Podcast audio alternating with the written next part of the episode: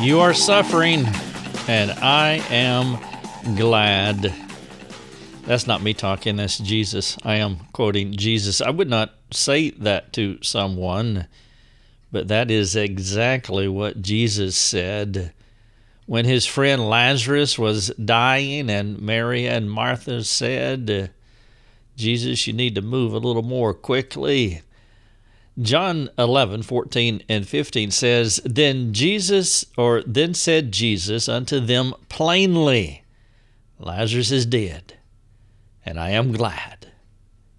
For your sakes that I was not there, to the intent ye may believe. I'm quoting the King James Version right there, but you'll see it also in other versions. So I titled the podcast, You Are Suffering, and I am glad. Sometimes God is provocative in how he responds to us.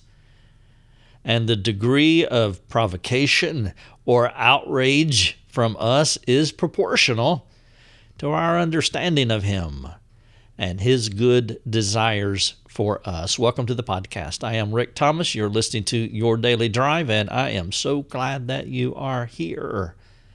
If you have a question for me, you're welcome to ask it. Go to our public forums and ask away. It would be a privilege to serve you. All you need is access to the internet, a username and password, and it is all yours. You have a 24 7 life coaching team that is waiting for you. Fingers on the laptop keys, ready to answer your questions. So you jump on our forums and ask. There is no cost, no charge. If you are a supporting member of our site, thank you so much for supporting us.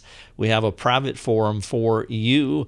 I would ask that you get on the sub forum that says talk directly to Rick and his team, and it will just be us responding to you, and that would be fantastic. Thank you so much for your support. If you want to read this podcast, you can do that is titled, You Are Suffering, and I Am Glad. And let me say it one more time.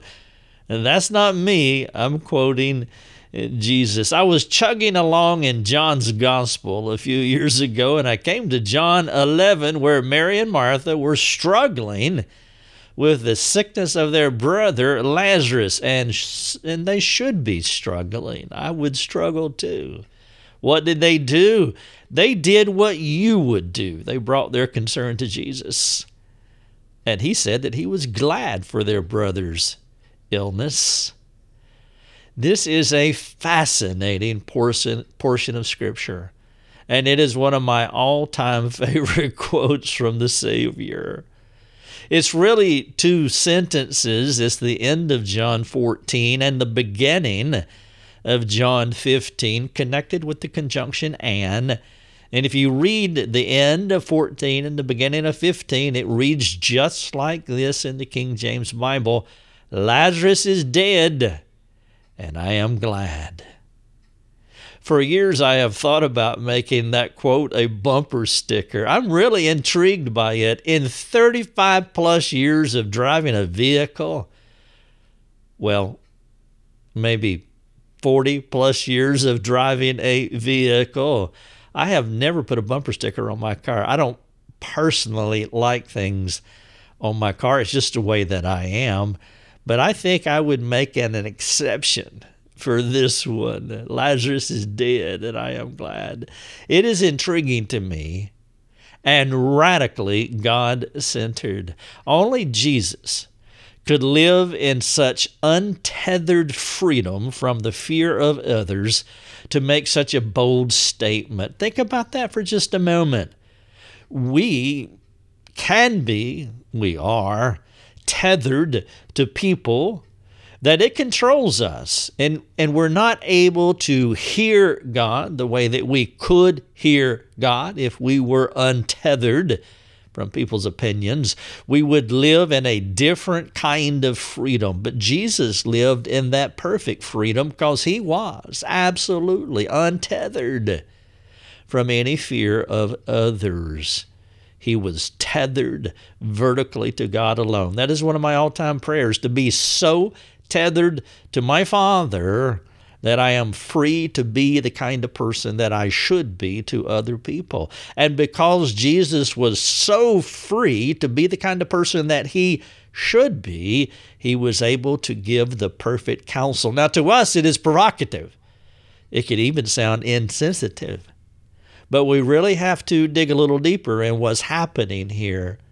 I'm going to paraphrase Jesus. It could sound something like this Because what you think of me does not control me, I'm dialed into my Father, which enables me to know what to say at every moment. I know what you need, and I know you're going to struggle with what needs to happen right now.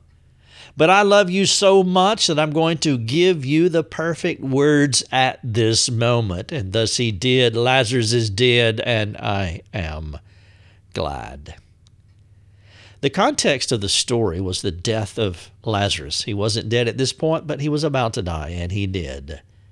Mary and Martha came to Jesus requesting that he go to another town to take a look at their brother and possibly help him. Lazarus was sick. Jesus lingered a bit too long where he was, according to Mary and Martha, and their brother did die. If God had been more proactive, they surmised, this horrible death would not have occurred. And Martha shared that fact with her Lord. Here's 1121. She said, Martha said to Jesus, Lord, if you had been here, my brother would not have died. Let me ask you a few questions to think about as you assess the needs of your marriage, your family, your friends, your church. Have you ever wondered about the lateness or slowness of God? Even worse, have you decided to take matters into your own hands rather than patiently hanging with the Savior? Have your desires and hopes and dreams obscured your understanding of the more prominent picture or the more significant need? Can you see the bigger picture and the essential need, or are your plans what matter the most? Those of us who are proactive doers, the non lazy people, we would be prone to jump in and get it done, even though wisdom and discretion may be wiser. Are you tempted to press the things you have learned and applied to your life onto others who don't know what you know. The things that you have learned in 35 or 40 years of living, do you expect others to be where you are now? While seeing and experiencing God the way you see and experience Him now? I have to remind myself of this often. God regenerated me when I was 25. For the first 25 years, he was remarkably patient with me, loving me, caring for me, guiding me to a place of repentance. Think about this two and a half decades before God regenerated me. God was patient with me. Sometimes I can forget the kindness of God in my life while placing unrealistic and undoable expectations on others. You know what we call that? It's self righteousness. Self righteousness is what motivates a person to look down on others while expecting them to be like you. Sometimes God allows things to get their, to get to their seemingly absolute worst before he breaks through to bring about the best. And at times, God has to bring us to an end of our resources, our ideas, plans, hopes, dreams, and schemes before He acts on our behalf. I am not saying that this is how He always operates, but I've seen it enough in my life to know that He does, at times, patiently allows me to come to an end of myself before he responds. I think many parents need to learn this lesson. They see their children doing this, that, and the other. They are not walking in holiness. They're not walking with the Lord. and God is not moving fast enough. God is careful and methodical in how He works with His children. He does not want us to work within our strength and our plans. When we work from our strengths and our plans, the temptation is stronger for us to heap the glory of the favorable outcome onto ourselves. But when we are at our wits' end and we have evaluated every course to exhaustion and the desired result still has not come, it is in these moments that God is glad as the text suggests. This response is not because God is cruel or unkind. God wants us to have faith in Him and what He can do rather than trusting in ourselves. The independent, proactive, get it done kind of guy needs to be brought to a place of weakness so he can experience God's strength through his inability. This is exactly what we learn in 2 Corinthians 12:10 where God gave Paul a thorn in the flesh and said, "I will never ever never remove this thorn from you. It will be a permanent fixture in your life until you meet Jesus." Paul got it. He accepted it. He understood it, and he said in verse 10, "For the sake of Christ then, I am content with weaknesses, insults, hardships, persecutions, and calamities. For when I am weak, then I am strong. And as I tell people often, that last sentence right there in 1210 is the secret to life. Because when you are at your weakness, weakest, you are strong as you are appropriate in the grace of God in your life. And in such a case, God receives all of the glory which he will not give to others. God does not want anyone competing against him when it comes to securing glory. And as you know, we can be subtle. A synonym for subtle is sneaky. When it comes to glory robbing, do you perceive the signs that manifest in your life when you're not trusting God. Here are a few that tell me when I do not believe the Lord. These things come out of me when I'm not trusting, and these are the indicators that help me to know that I am not trusting the Lord. I'm not going to give you my entire list because it would be too long.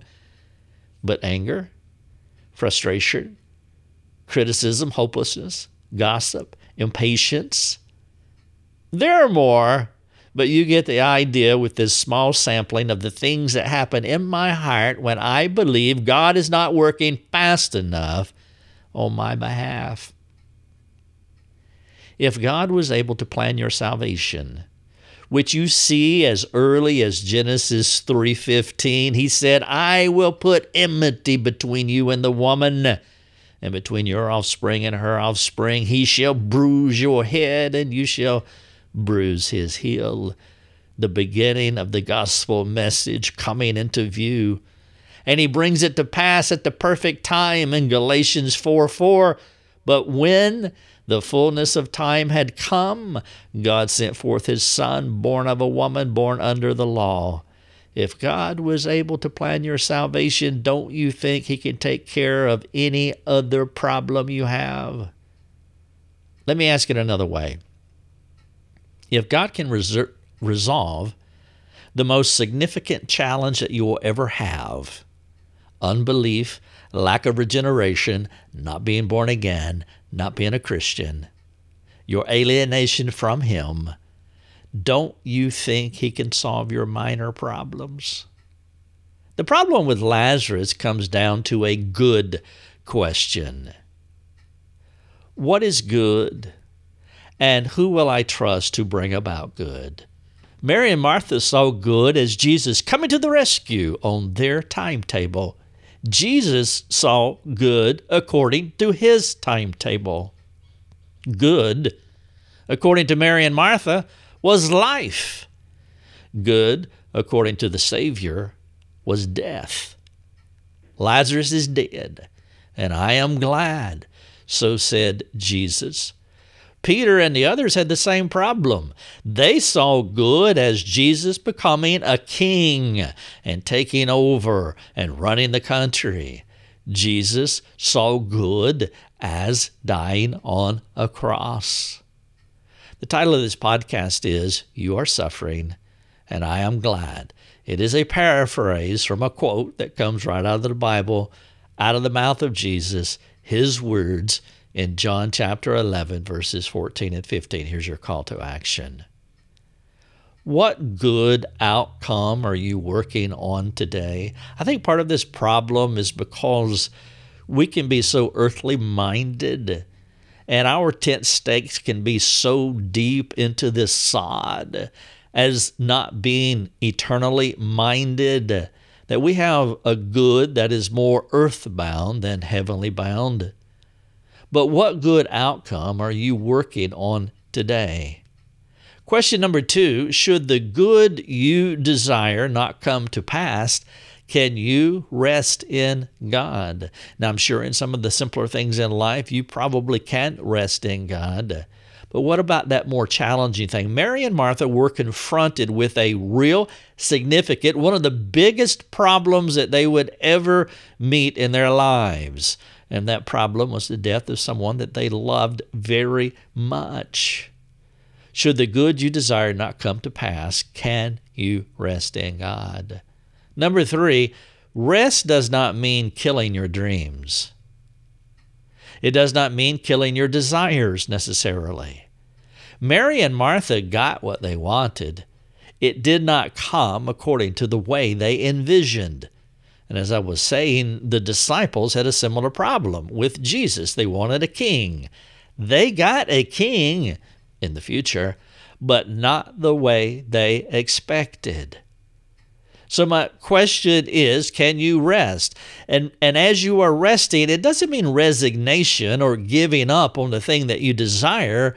It may mean that you can have that thing, but it's just not going to come on your timetable according to your plans and your expectations.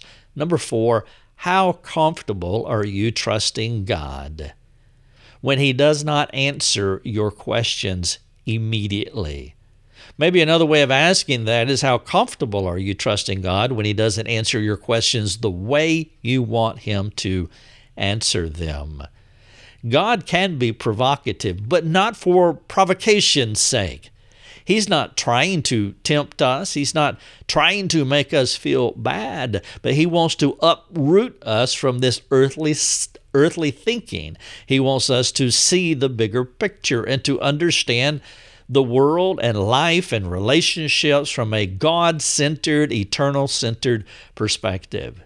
Sometimes we just can't have what we want, but that doesn't mean that God is not working a greater good. And this is the intent, though sometimes we struggle with Romans 8:28 that God is working good.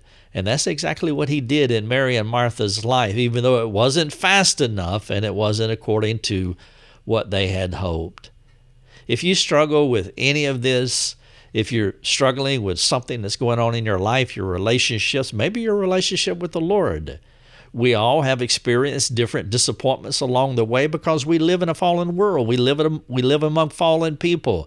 You can't get through life without disappointment. It is absolutely impossible. And so, if you're struggling in any way, may we serve you. May we help you. We would love to come alongside you as a new believer or a more mature believer, it doesn't matter where you are, or an unbeliever, you're just struggling with the whole Christian thing. We would love to help you and to answer your questions. It's what we do, and it would be a joy to serve you that way. Go to our public forums and ask your questions if you're not a supporting member. If you are a supporting member, go to our private forums. If you want to read more on suffering, we have a ton of articles on our website. There are three linked inside of this one. You are suffering, and I am glad. That's the title of this article. And there are three other articles here, and you can do a deep dive if you want to. Either way, let us know how we can serve you, and we will be there for you. Thank you so much for listening to the podcast. Your Daily Drive is a production of rickthomas.net, a global community that is seeking to live more productive and inspiring lives. If you'd like to learn more about our community, please go to rickthomas.net. rickthomas.net.